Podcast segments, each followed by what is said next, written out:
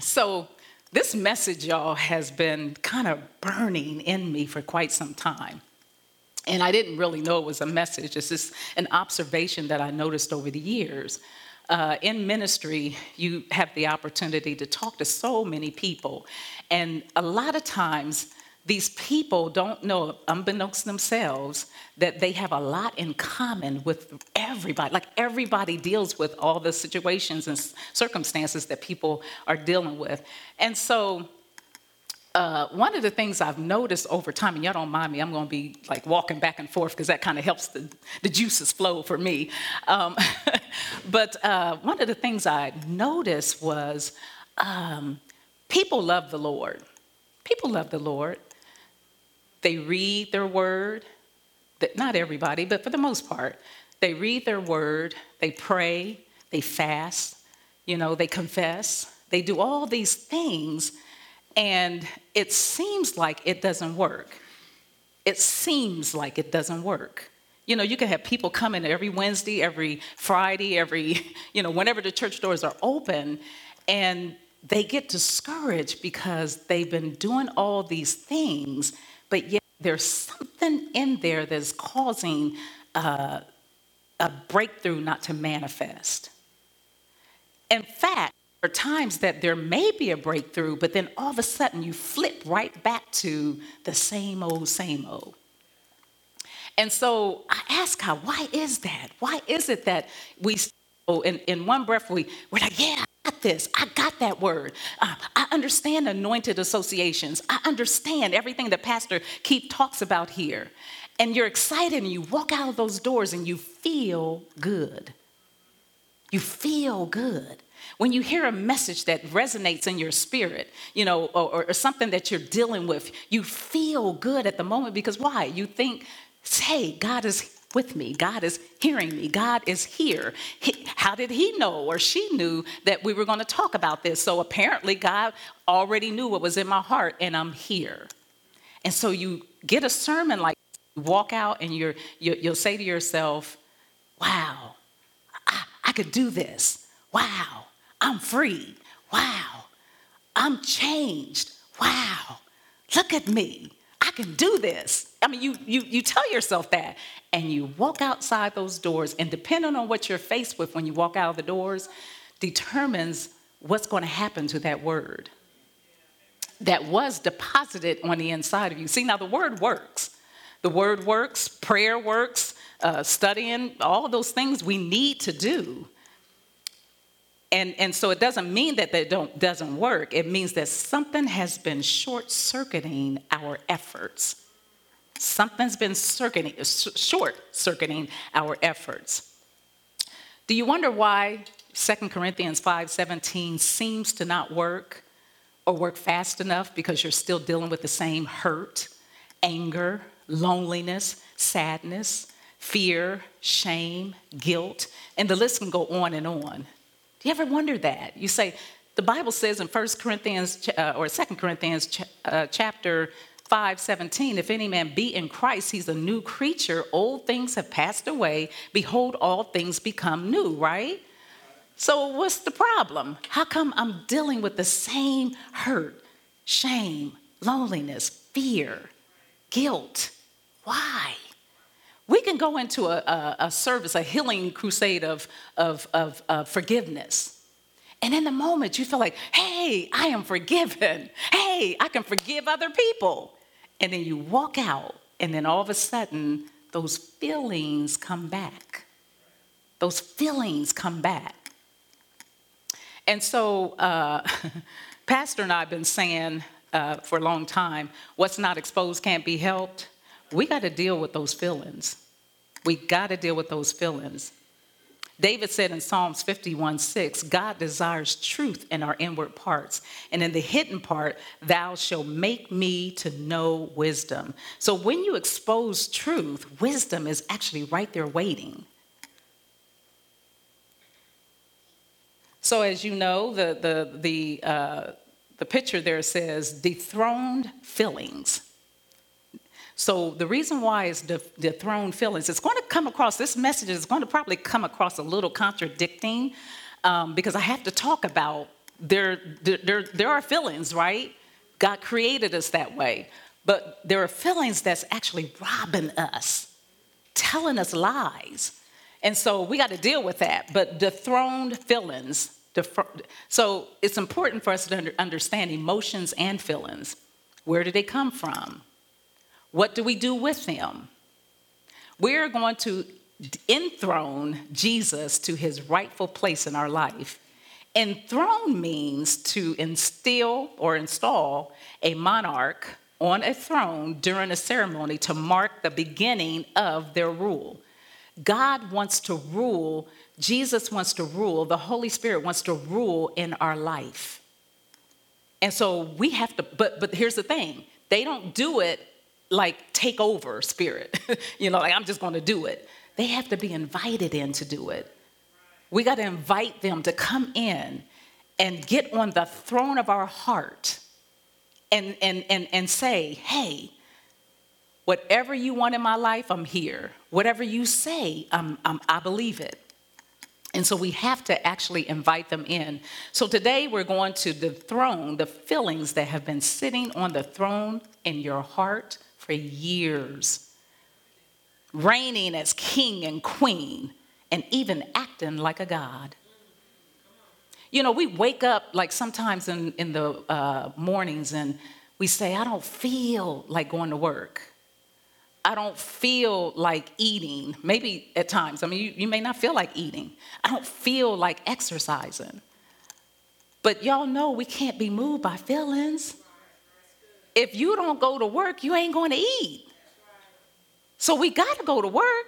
Matter of fact, we're so confident right at that point to, to denounce or deny those feelings about not going to work that, that we ignore it because we know we got to go to work, right?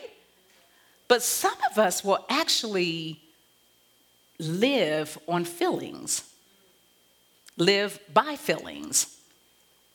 And so God really wants us to, because here's the thing, you know, faith, we hear about faith. You know, we hear about uh, God's deliverance, His healing, His power. But there is something that has been really, really blocking. And I believe it's those feelings. Those feelings. We're, gonna, we're, we're going to dethrone them, as I said. Negative emotions should never run our life.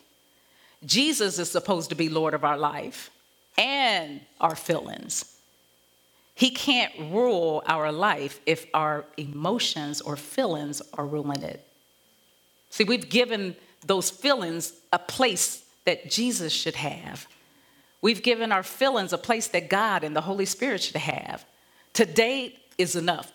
It's enough. It's, it's enough. We're going to dethrone those feelings in the name of Jesus.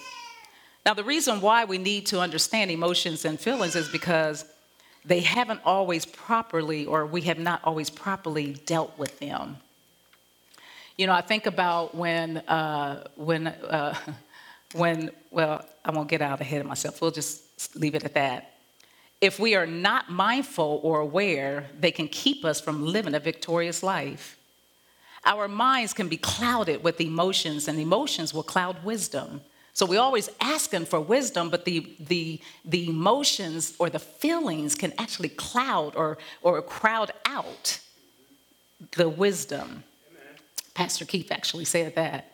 In some cases, emotions and feelings have been running our life and making bad choices for us. Myles Munroe uh, quoted, When purpose is not known, abuse is inevitable. See, we, Okay, so we got those feelings. We'll talk about it. We'll talk about it. We're going to just talk, y'all, so bear with me. Now, where did these emotions and these feelings come from? You might ask. Let's go to Genesis 2:26.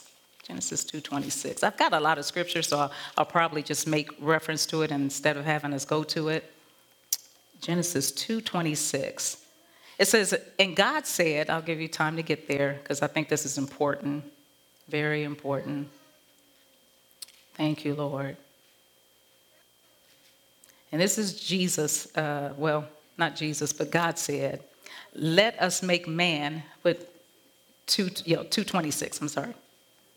Genesis 2, I'm sorry, 126. Sorry about that. Thank you.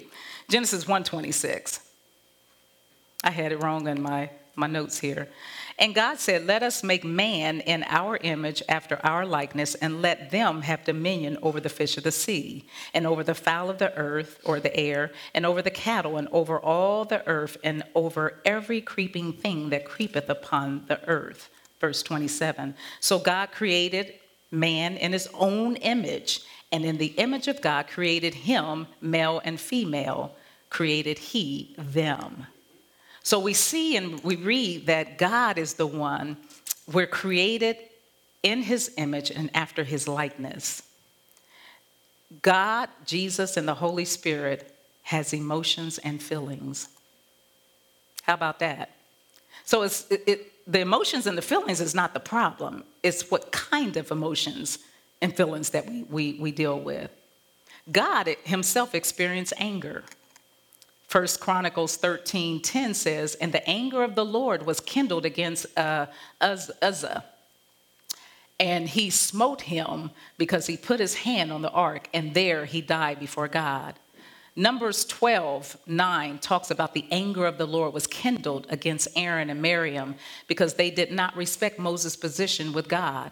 God said if there were a prophet among them, he would speak to them in a vision or dream. But with Moses, he would be mouth to mouth and it would be very clear.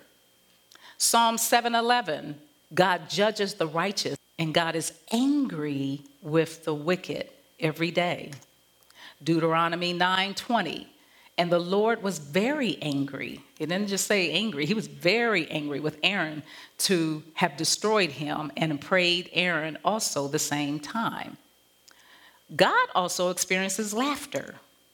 The wicked plot in, well, this is found in uh, Psalms 37, 12, and 13, if you can write that down. Psalms 37, 12, and 13.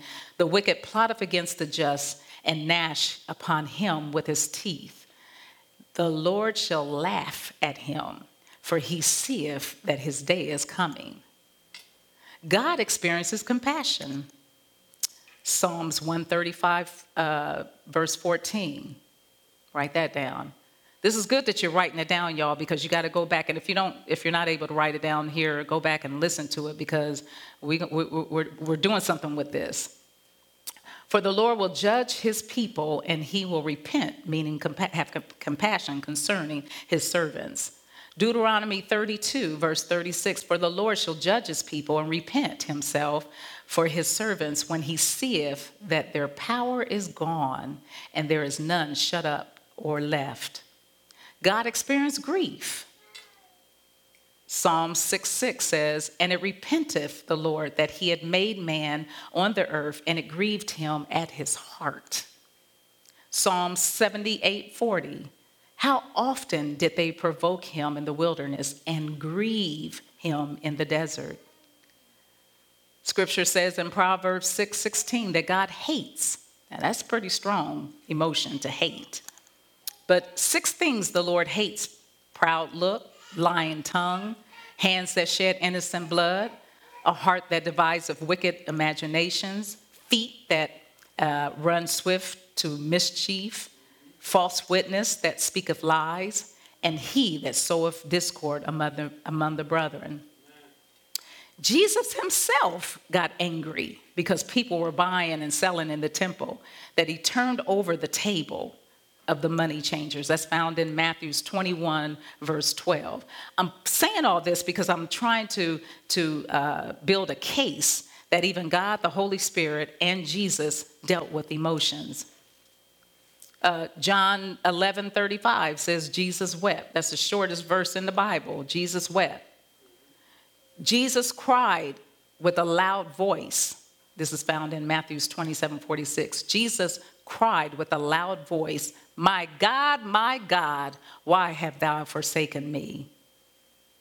Moses broke the, the tablet of the Ten Commandments that was written on it in Exodus 32 19. Paul wrote in Ephesians 4 30 and 32 regarding grieving not the Holy Spirit. He's warning us don't grieve the Holy Spirit. So, just like God has emotions, we do too. So, think about it. the first thing a newborn baby does when they come out of the womb, what do they do? They cry. And the reason why they cry, oftentimes, um, is that number one, they are exposed to cold air.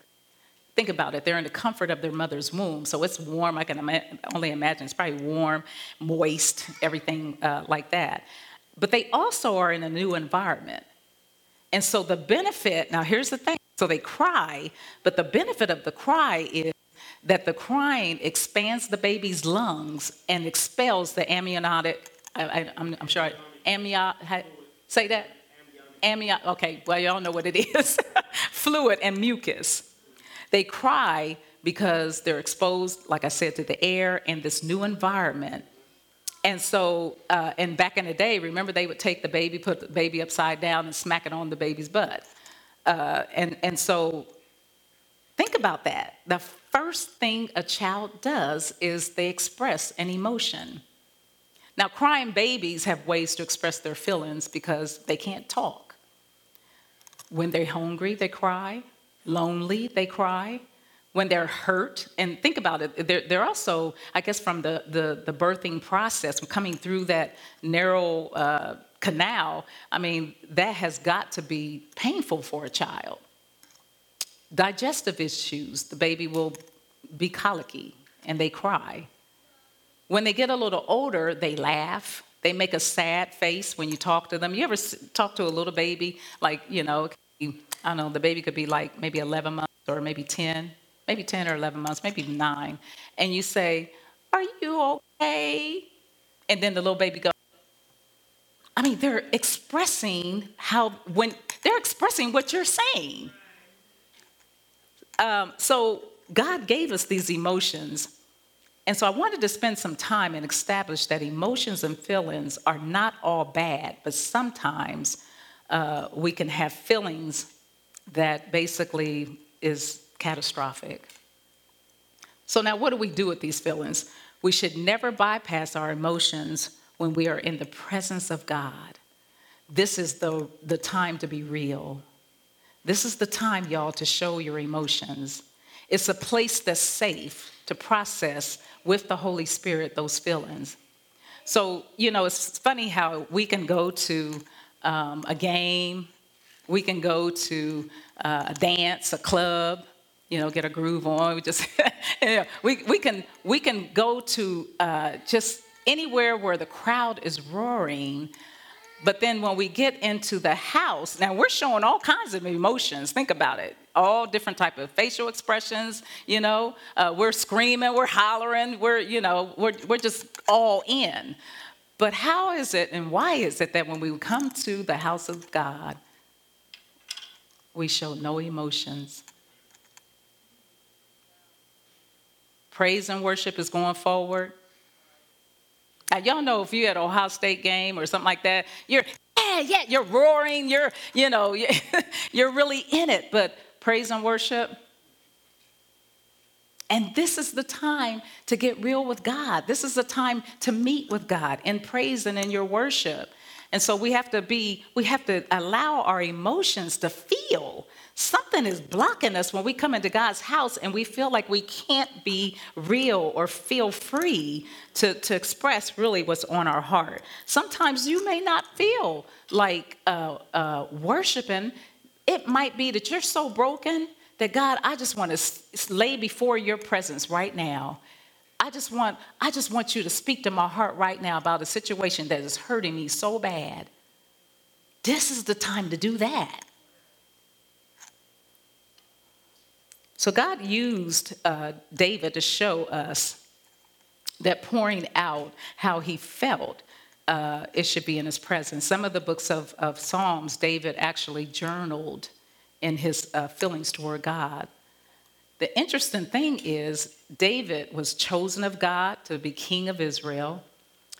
God considered him to be a man after his own heart. He was a warrior who conquered and defeated the enemies of Israel. He recaptured the Ark of the Covenant. He came up with the idea of building the temple of God. He was a great diplomat and established good political relationships with neighboring kings. But in David's feelings, let's go. I want to read uh, Psalms 22. David himself got into his feelings. How many of y'all sometimes get into your feelings? we get in our feelings.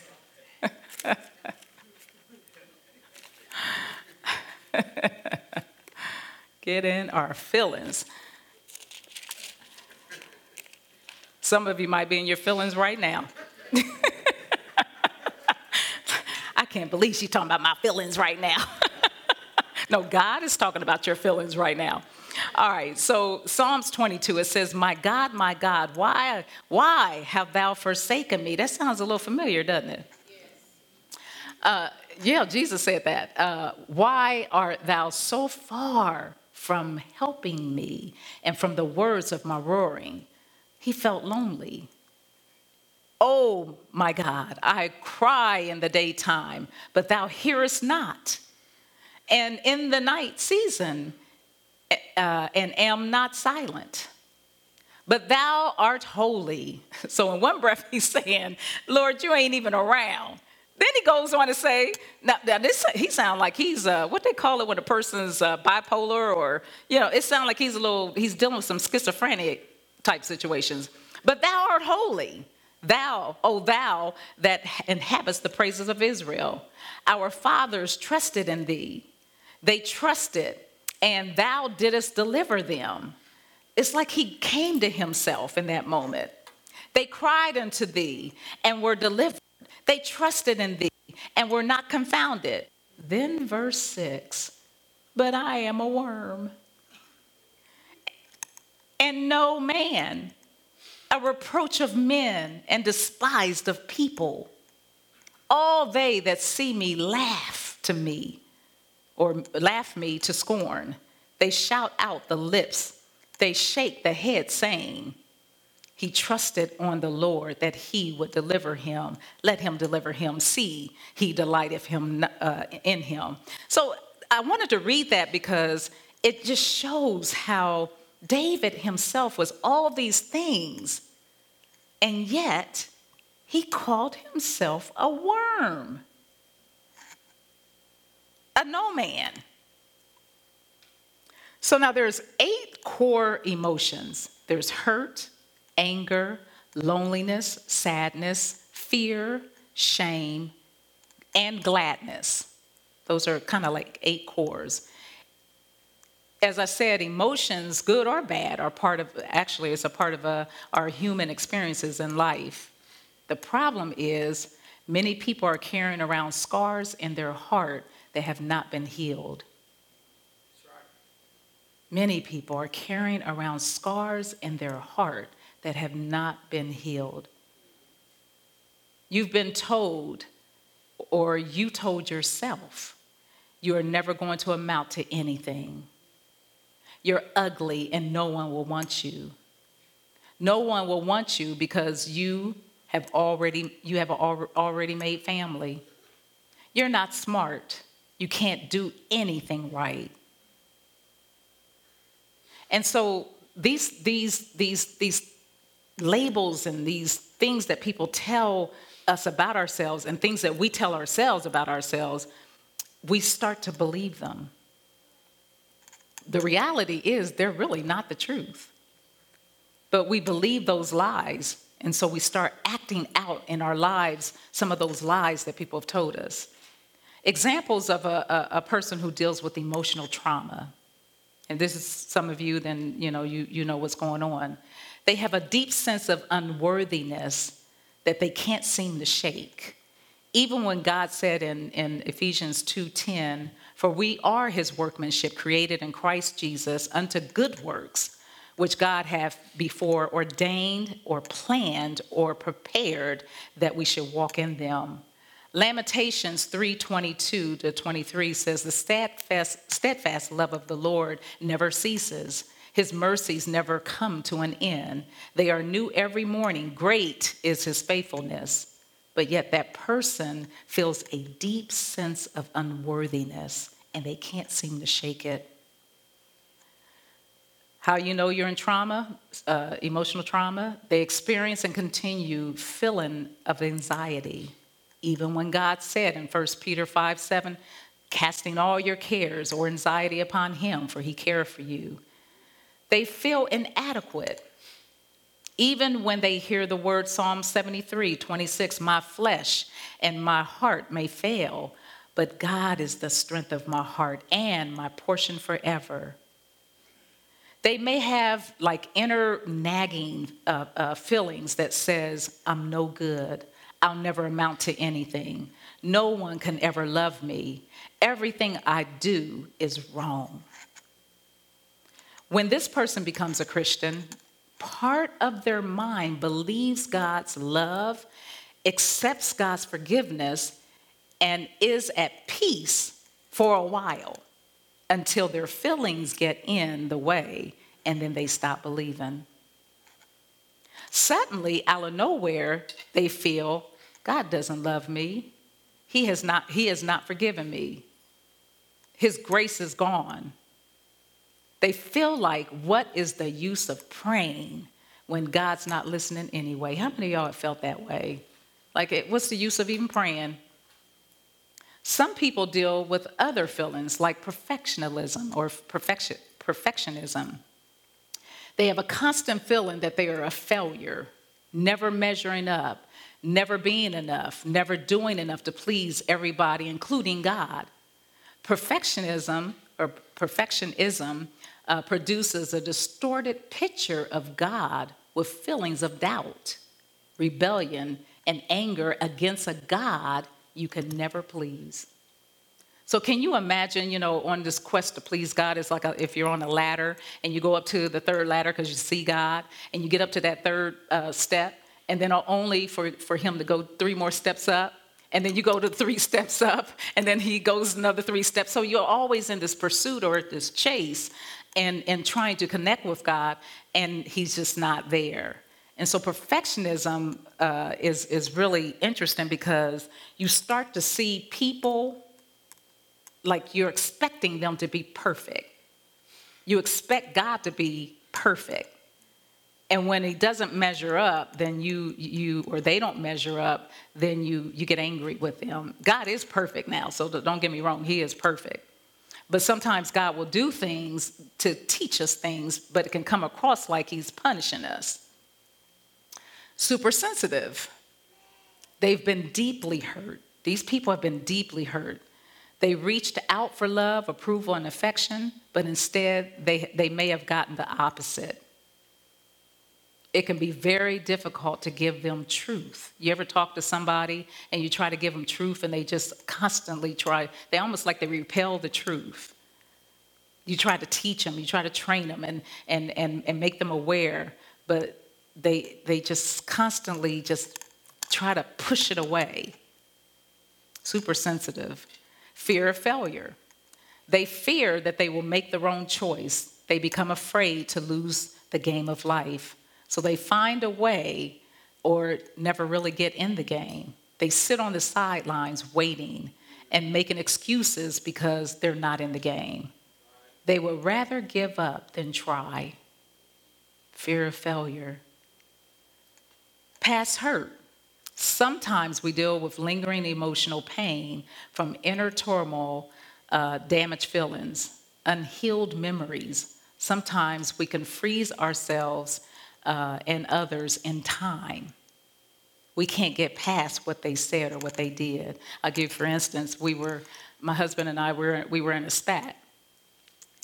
And many years ago, uh, I had a fa- family member tell me, and some of you have maybe heard this story, but many years ago, uh, I had a family member, very close family member, uh, told me that um, I was stupid because I couldn't do what they expected me to do. Like at the spare, spare of the moment.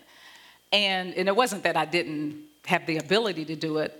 Well, let's say it this way I couldn't read at the time. And I was young. I was young when this happened. Fast forward years later, my husband and I were in a spat.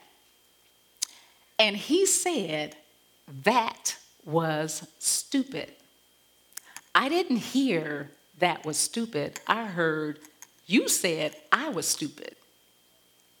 Man, that thing, eh, I'm telling you, it took, eh, like, y'all know I'm pretty much a jovial person, right? I think for probably a month, well, I said two weeks, but he said probably a month. It was like, like, like I had no life in me because he, I felt, called me stupid. And he was saying, I didn't call you stupid. I mean, he was begging me, and, and I, no, I heard you call me stupid. I mean, I was like adamant about it. But why? Because that was said to me when I was a young child. And yet that thing kept coming with me, flowing with me year after year. And I even found myself, y'all, because I had to think about this. Why, why was it that I felt like because I didn't graduate high school, that I was not smart? Because I ended up having to get my GED. Interesting enough, I, I, took the GED. You know how they have the little uh, GED preps? I didn't even do that. I just took the GED and passed. So that what does that tell you? so, so, but the thing is, um, because I didn't do that, uh, finish high school, I felt like, oh my God, I missed some things. Oh my God, they're gonna think I'm stupid when I go to a job interview and they ask me, did I finish high school? So for years, that plagued me. Like, you know, and I did finish a little. I had I went to uh, uh, community colleges and things of that nature. So I mean, I got some education uh, under my belt, but it's just the whole premise of that seed that was sown at that time followed me, and it manifested in so many ways in my life that was crazy. I found myself in relationships where I would I would always stay on top of everything because I didn't want to be looked at as I didn't know anything.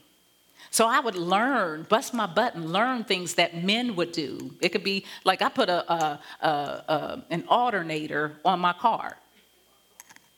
Yeah, I mean, it was stuff like that that I it stretched myself to show that, see, yeah, I'm not stupid, but I didn't know it was coming from that place. Do you understand what I'm saying? I didn't know it came from when I was seven.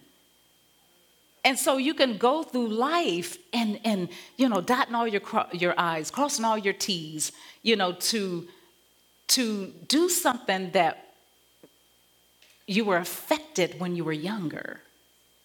How many of us in this place is like living life out of something that someone said or did to us, like today? And so we got to get real with those emotions, man, because they, they really do run us. We can't be moved by emotion or feelings. Feelings change from moment to moment. Our feelings can even make us feel like we're not even saved. How many of y'all felt that way? You know, especially new when you became a new person in Christ and you were like, well, it, it may not even be when you were new. It could be sometimes now. You say, Dang, I, I'm questioning whether or not I'm even saved. Will I make it to heaven? Have you ever thought, of, thought about that? It's like, okay, now will I make it to heaven? Like, like, and, and, especially if you read some, some of the stuff and you see yourself in some of the stuff and it says, well, you know, no whoremonger, no whatever, all these no can't make it into the heaven. Then you're like, oh, wait a minute. you know what I'm saying? You wonder, will I make it in? uh, some of our feelings, like I said, has been running our life for years. And in most cases, we have put our feelings above God and His Word. In some cases, we've created our own God using our feelings. Whatever you believe becomes your truth. So challenge yourself about what you believe, why you believe it, how did you come to believe it, and is it worth believing? We got to do that, y'all. We got to challenge these truths that's, that we think is truth, even. Think about what you're thinking about. You always hear me say that what we believe, we end up saying, and when we say what we believe, we have what we say. That's Proverbs 18:21. Death and life are in the power of the tongue, and they that love it shall eat the fruit thereof. Some people don't believe truth because if they accept it, they will have to change, and change is uncomfortable. But the question is are you willing to authenticate, investigate, and, and vet your lack of belief. John 14, 6, Jesus told Thomas, I am the way, the truth, and the life. No man cometh unto the Father but by me. So the bottom line is we must dethrone our feelings because they have been sitting on the throne of our heart and mind mostly and importantly, like all the time. They have been taking God's place. We got to dethrone those feelings, y'all. It's not fair to God that our feelings have been leading and ruling our lives. And when we don't get the desired outcome, and we even get mad with God. So, how do we change our feelings and beliefs to line up with God's truth? One, we got to rely on the Holy Spirit for help. Romans 8:26 says, "The Holy Spirit will help all of our infirmities, our physical and mental weaknesses, he is the divine counselor. We've got to renew our mind with the Word of God in Romans 12 uh, 2. The Bible is primarily uh, the source of God, uh, uh, has given us to renew our mind. So the Word of God is what really is the main source to renew our mind. We have to stay the course and don't give up until, do it until. God's word is alive and working and is sharper than any or a, a, double edged sword. It cuts all the way into us where the soul and the spirit are joined to the center of our joints and bones. And it judges, the word judges the thoughts and the feelings in our heart. That comes from Hebrew 12, uh, 412 in the New Century Version. We have to get real with our feelings by facing them, no longer stuffing them. Some of us are stuffers. Acknowledging to God that our feelings have been hurt and allowing Him to heal it. See, and I, I won't say men, I will say this. Sometimes men, it's hard for them to admit feelings. It's hard for them to talk about their feelings. But God wants us to do that. It's quick for a woman. So how, were, how was you how, how was your day today? You know, go to Z. She's fabulous, and she's gonna break down how come it was fabulous. You know, a man, it was good. That's it. It was good. So we as as as as God's people, we got to get used to actually talking about how we feel not from a standpoint of, uh, you know, just resting in the feeling, but acknowledging the feeling. You got to acknowledge, I was hurt. Like, I'll give you, for instance, years ago, I was talking to a young lady. Um, she was dealing with um, hurt from being molested. And, you know, I, I ministered to her and got off the call, and it hit me I never dealt with Melanie. And in my time in prayer with God, I cried out and I cried and I cried for her. And I told her, I said, I am so sorry that I was silent. I'm so sorry that I didn't tell anybody what happened to you. Now, that kind of sounds a little schizophrenic in a way, but it was me getting in touch with what happened in that situation. I had to acknowledge she was hurt. But what happened was when I got hurt, I got myself together and kept it moving. How many of us have been hurt in so many ways, whether it be someone told you some things, whether it be that you've been molested sexually, mentally, physically, and you just take yourself up and you keep it moving. And you think that you're okay. But that was never dealt with. And so the manifestation of that started to show it wasn't, de- it wasn't dealt with. Here's how it showed for me I found myself in relationships down the road where things were uncomfortable comfortable for me. And guess what? Silent. Never said anything. Now, you would say, well, if something hurts, wouldn't you say something? Uh-uh. Because I train myself to what? Be silent. So we have a, we have a voice. We've got, we've got to actually give these feelings over to God. We've got to cry out to God. We've got to acknowledge what happened. And challenge yourselves why am I feeling this way? Because the bottom line is it's a lie.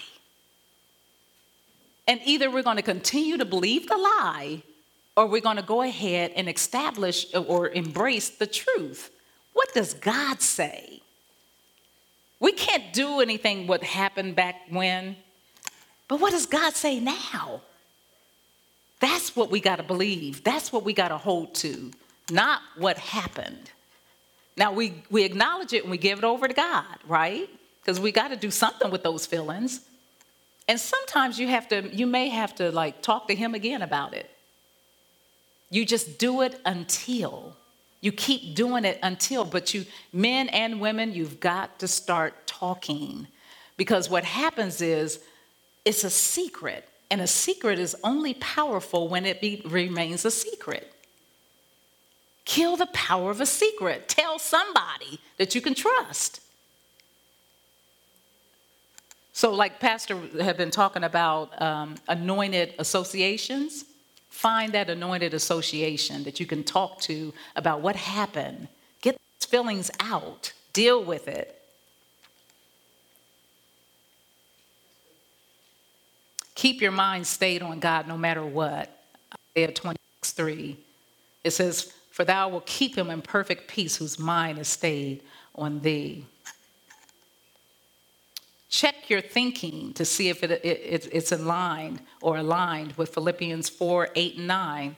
Finally, brethren, whatsoever things are true, whatsoever things are honest, whatsoever things are just, whatsoever things are pure, whatsoever things are lovely, whatsoever things are of good report, if there be any virtue, if there be any praise, think on these things. Reject the thoughts that do not line up with God. Be quick to cast down the imagination and every high thing that exalts itself against the knowledge of God, and bringing into captivity every thought to the obedience of Christ. Can you uh, let me? I want to do something real quick. Uh, if you can, you know, get get the oh, you, there's a um, tissue box of tissue, and so you can come on up here. And so uh, I want you to think of something that you are throwing at me. It could be something negative, you know, uh, it's a thought. Now she's going to represent the thought, okay? She's going she's going to represent the thought. But the thought is coming to me because Satan's trying to introduce this thought to me, okay? So, you know, yeah, what, what, no, you're going to do the whole box. Yeah. All right. So, yeah. Wait a minute. First, you got to tell me what, what did you give me? what did you give me? Doubt. Doubt. I shall not doubt. I shall. I shall not fear. You see what I'm saying? Like you got to cast it down. You can grab it again. You got to cast it down. You got to. Okay. What else are you trying to give me? What? Take your best shot. Lies. I rebuke that in the name of Jesus. You, do you get the point? You gotta, you gotta reject it. What else? Pain. I am never in pain. In fact, Jesus died for me, and by his stripes I am healed. Come on, give me some more. Debt. Debt. God is my provider. He owns everything. So if he owns everything, I own everything. My debts have been canceled. You can one more just for the sake. So I'm just trying to get you to see how to cast it down. What'd you say? What'd you say? Oh, I really meant that thing. okay, go ahead. And see how quickly it came at me. So that's how the enemy does, real quick, before you even get a chance to think. Go ahead. Shame, I rebuke that in Jesus' name. I am no longer go- going to be in shame for things I've done long time ago. The Bible says I'm a new creature in Christ and old things are passed away. Behold, I am new in Jesus' name. One more. Give me one more. Give me one more. Anger. Anger. I rebuke that in Jesus' name. the Bible tells me that I, it says, be angry and sin not. So guess what? I'm mad right now. I'm angry because you've been throwing all these things at me, but I won't sin. but I can't express the fact that I am uh, uh, disappointed with all those things that was said or whatever the case is. I'm telling, actually, that wouldn't go to the devil because I'm, I'm mad at him. but if that was someone else, you see what I'm saying? So thank you. I, I just want people to see how to reject it, how to cast it down. Thank you. Thank you, Lord. Be ready to obey God and go back. Uh, the, the, actually, um, Second Chronicles 10, or Corinthians, I'm sorry, 10, 6 says, and having in a readiness to revenge all disobedience when your obedience is filled, fulfilled. Sometimes, you know, we got to go back to that last thing God told us to do. You know, a lot of times we be looking for counsel and be looking for wisdom on, on what to do, and God gives you that, and then you come back. You didn't do the first thing He told you to do, and then you come back and you ask the same thing. God has said, go back. What did I first tell you to do? You can't go to uh, step two if you haven't done, done step one. Remove whatever or whoever is impairing your judgment or the ability to process alcohol and drugs. Y'all know we talk about that a lot here at this church because it shrinks our cortex in the brain, which, which helps us, the cortex is actually what helps us to process information correctly. So if we're blinded to that, we won't be able to like really um, uh, respond in the correct way. Harden not your heart. Psalms 95, 7, 8 for he is our God, and we are the people of his pasture and the sheep of his hand. Today, if you will hear his voice, harden not your heart, as in the provocation and as in the day of temptation in the wilderness. What you feel is not what will bless you, your obedience will.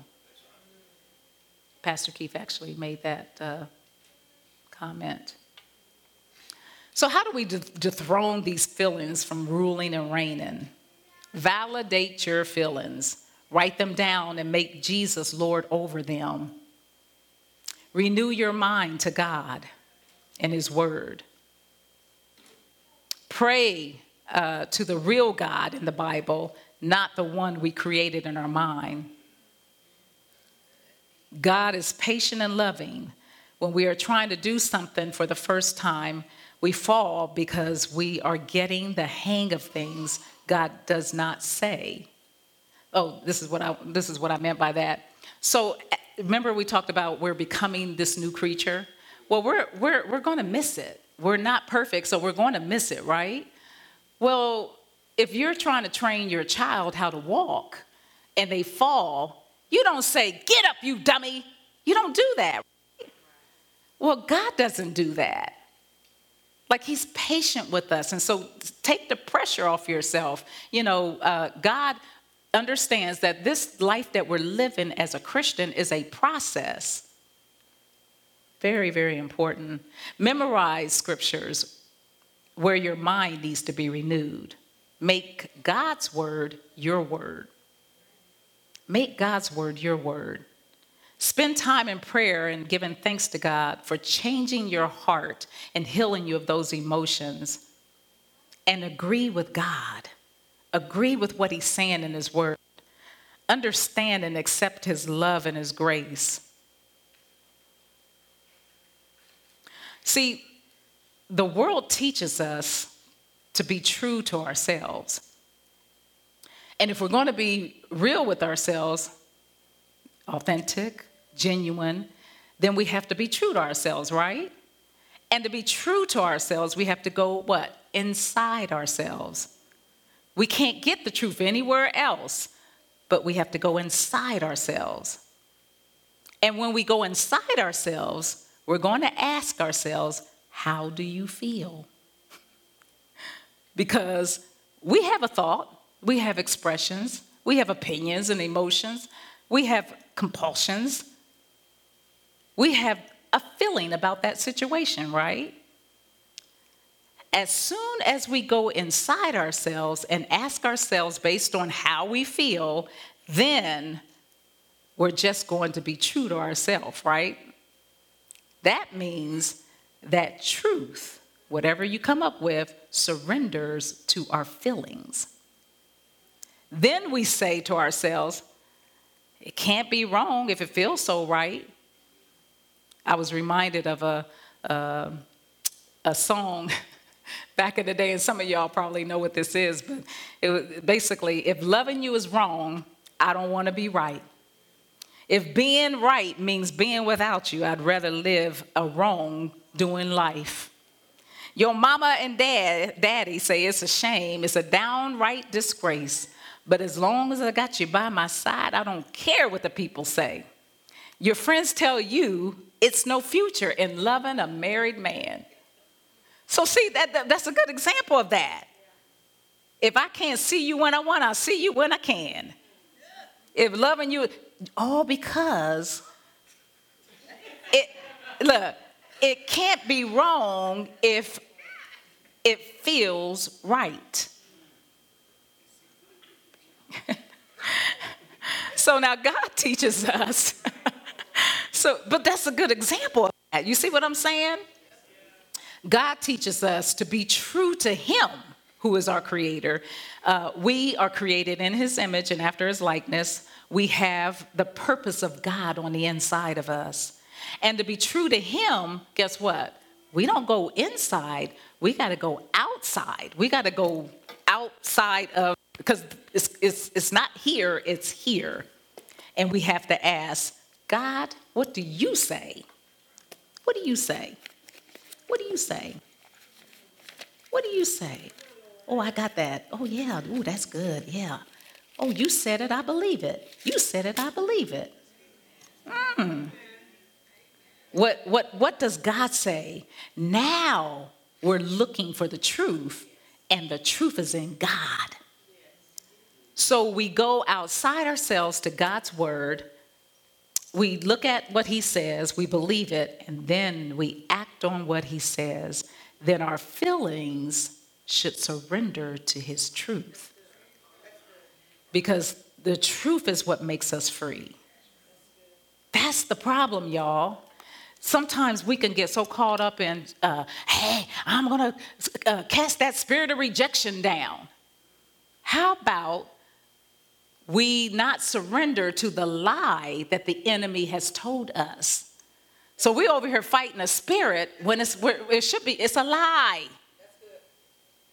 What does the truth of God's word say?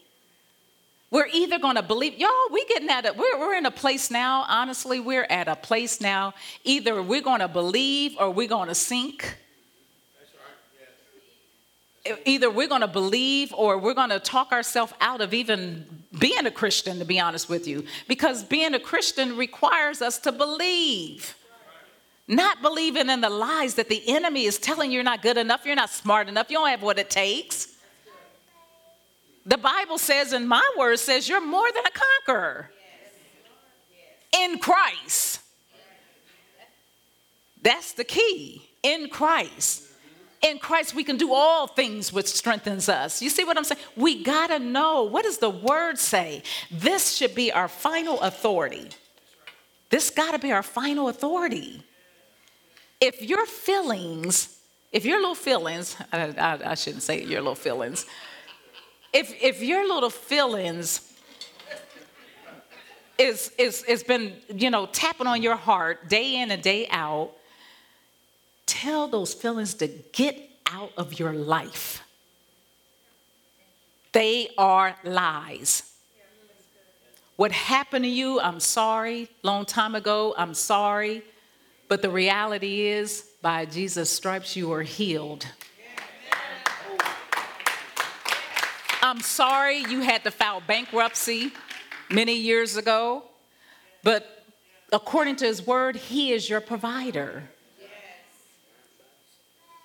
See, it doesn't, we gotta let go. So, but we gotta, it's a process again. See, because you gotta deal with these feelings. You wanna validate it. You wanna keep stuffing them. You know, we, we can be stuffers and stuff those feelings. Acknowledge them, especially men. Men, you gotta do this. You, I'm telling you, men, you are powerful beyond measure. I mean, you are very powerful. But I think the, the, the power in you can go to a whole nother level if you pour out. None of us are designed to carry anything. And so when when in women, it's not just men, but I'm speaking to the men because I know sometimes it's very difficult to talk about your feelings. You know, you, you feel some kind of way, and you know, uh, the first thing your wife or whoever comes to you, they say, "Well, you're okay?" I'm okay, but you're hurting. You're sad. What's wrong with saying, I'm sad? That's an emotion, that's a feeling. It's okay. It's okay. It doesn't lessen your manhood, actually, it increases it. It makes people see that you are human, that you are, you have, you have an inner strength, you have a humility. God gives grace to the humble you have a humility, and people love to see that, especially women. I remember when, I, when me and my husband was together, you know, um, he just wasn't an emotional type person. And I had some concerns about that because I'm very emotional. and so I, I was like, I wonder why he doesn't cry. And, and, and then he called me at my job, and he was watching this movie called Patch Adam. And he was crying, and I said, Oh, there is, a, there is someone inside that body. There is a live person. I mean, you know, because men, I think you, you were told not to cry, suck it up. But it like hurts. You know, all of us. I, I remember, you know, getting, getting whooped and, uh, that you know you just beat me and you tell me to stop crying like and then and then if y'all like me this is what this is why Y'all ever do that? Yeah, hyperventilate. I'm just like, you tell me stop crying, but you just hit me. you see what I'm saying? It makes no sense. And so sometimes we have to really, really be free.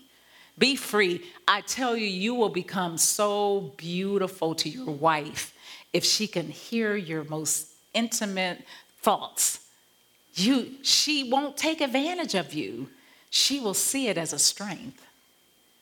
She would love if your woman is always saying, "What you thinking about?" What, what, what? If she's always saying that, it's because she know you're thinking about something, and she wants in. She wants to. She wants to be inside you. Think about it. We came from a man, so when you come from something, you always want to go back in it, right? You want to visit from time to time. So she wants to go inside you, inside the way you think, inside the way you process things. And she's not doing it to, to, to be like, oh, look at him, he's so weak. Get it together, brother. she's, she's not even thinking that way. If she's a good, godly woman, she is grateful she is so grateful to be able to have that part of your heart. The Bible says in Proverbs that the a woman, the woman that's a, a, a, a godly woman, her it says that he say that he, trust. he doeth trust in her. Amen. Mm-hmm. Well, one way that you can show that you trust in her is you are showing her you, all of you, your thoughts, your emotions, your feelings about everything. God, I think, is challenging the men in this place this week to try what I'm talking about because you can be a stuffer and it's going to come out. See, think about it. A lot of times it comes out in anger for men. And the anger is throwing things, loud, being loud. But anger is just a, it's, it's, it's a frustration. The root of it is a frustration of fear, hurt, and uh, um, uh, uh, fear, hurt. Well, let's just say fear and hurt. And so the, the, the person, if they really was to say where it's coming from, the anger coming from, what they're saying is, I fear this is what's going to happen. I hurt. I'm frustrated because of what you said. Instead, they get angry. Remember back in the day, you would tell a kid, use your words. Now you use your words. You know, if the child's feeling, you know, uh, mad or whatever, use your words. God is saying, use your words.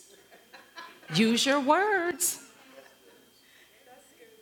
Because you got to give that feeling a word. You're going to acknowledge that feeling. But what happens is a stuffer and men, you know, I mean, they're just, they're just going off. But when the reality is, inside them, they're saying, I really, really am frustrated because you're not listening to me. You see what I'm saying? So now the woman doesn't hear that. She sees, rah, rah, and guess what? Now she's like, like, I don't know what you're gonna do. And now she can't safely trust in him because she's afraid. When the reality was, I just want you to listen to me, or it hurts me when you ignore my feelings. See what I'm saying? Like, really start, try that on for size this week.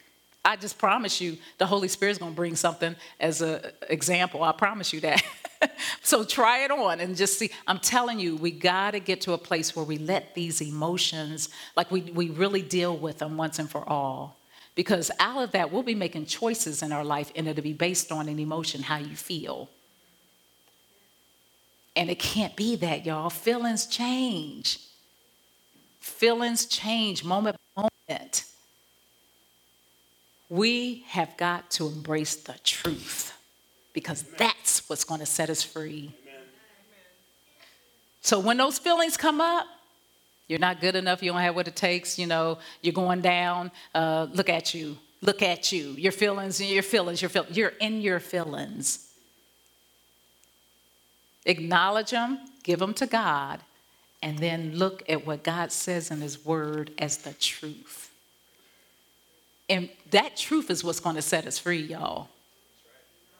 You're not whatever you did long time ago. I don't care if you if you had an abortion. I don't care if you killed somebody. I don't care whatever if you stole. Whatever the case is, you're not that person. If you if you're a born again believer, you're not that person. Let it go.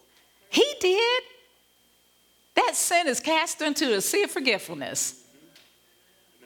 You think about a sea, you so much stuff is in there, you can't even find it. So let it go. Quit beating yourself up. And deal with what God is doing in your life. If something keeps coming around all the time, y'all, guess what? God keeps bringing it back around just because He wants you to find something. He wants you to learn something. He wants you to make an adjustment. But what we do is we get in our feelings Every time, I just, it always happens to me. You know, it's going to happen to you until you make that adjustment. Amen. And you believe what God's word is saying. And you obey what God's word is saying. That's the key. You got to obey. All right, my time is up. And glory to God.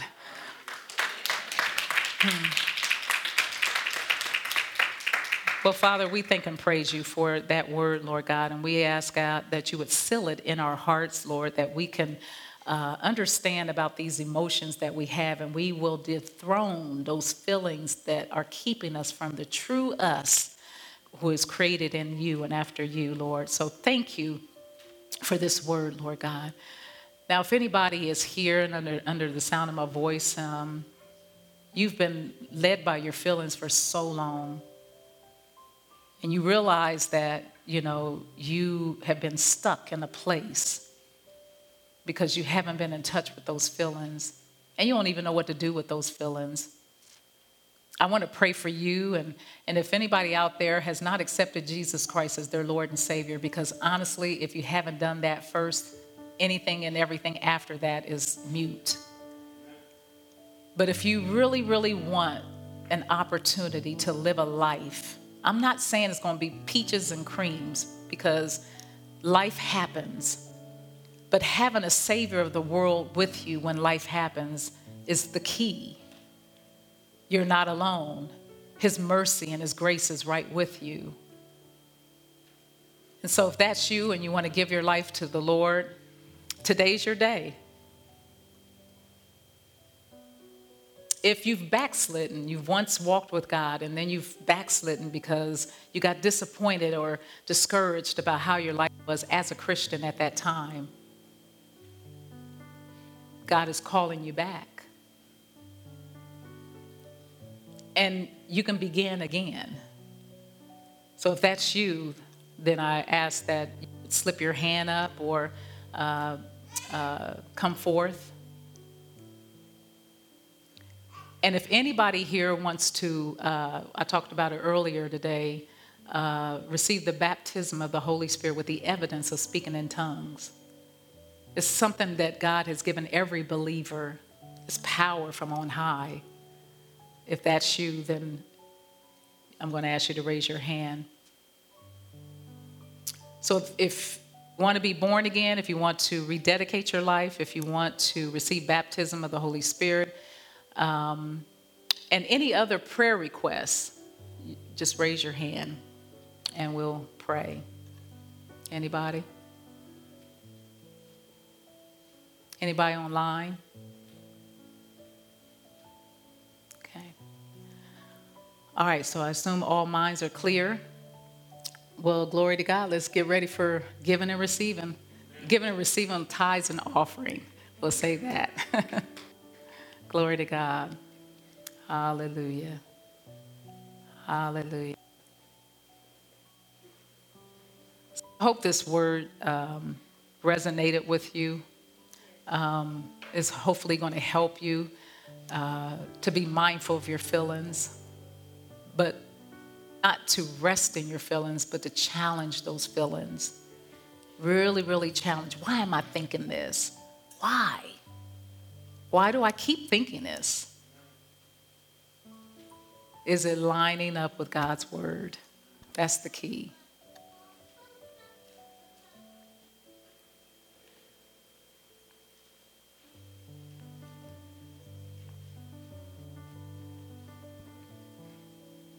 so funny. Uh, the message, uh, it was it was ministering to me. you know, I didn't realize how many uh, feelings I had about certain things. Uh, if somebody did something to you, said something to you, the Bible says forgive. And y'all know every time when I talk, I'm always talking about forgiveness because I believe that that's an area that as, as Christians, we fail. God wants us to love our brothers and our sisters. And so forgiveness is, is for us. It's not necessarily for the person, it's for us.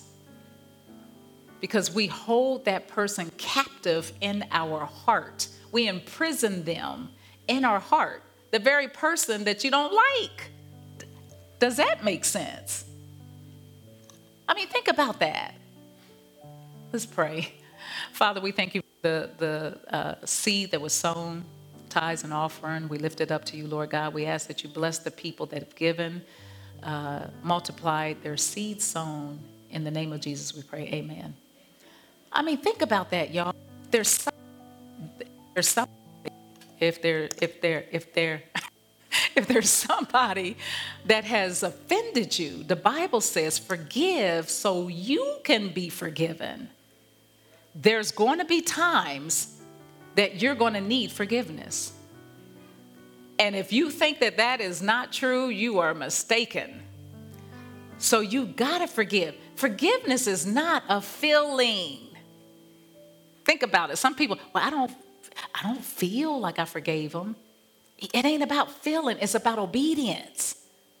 God said, forgive so you can be forgiven. So, guess what? I ain't got to feel it.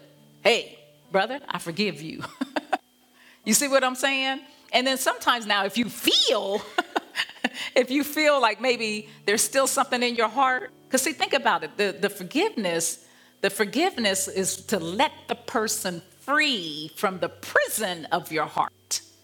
So some people got their, they got people imprisoned in their heart for 20, 30, 40, 50 years.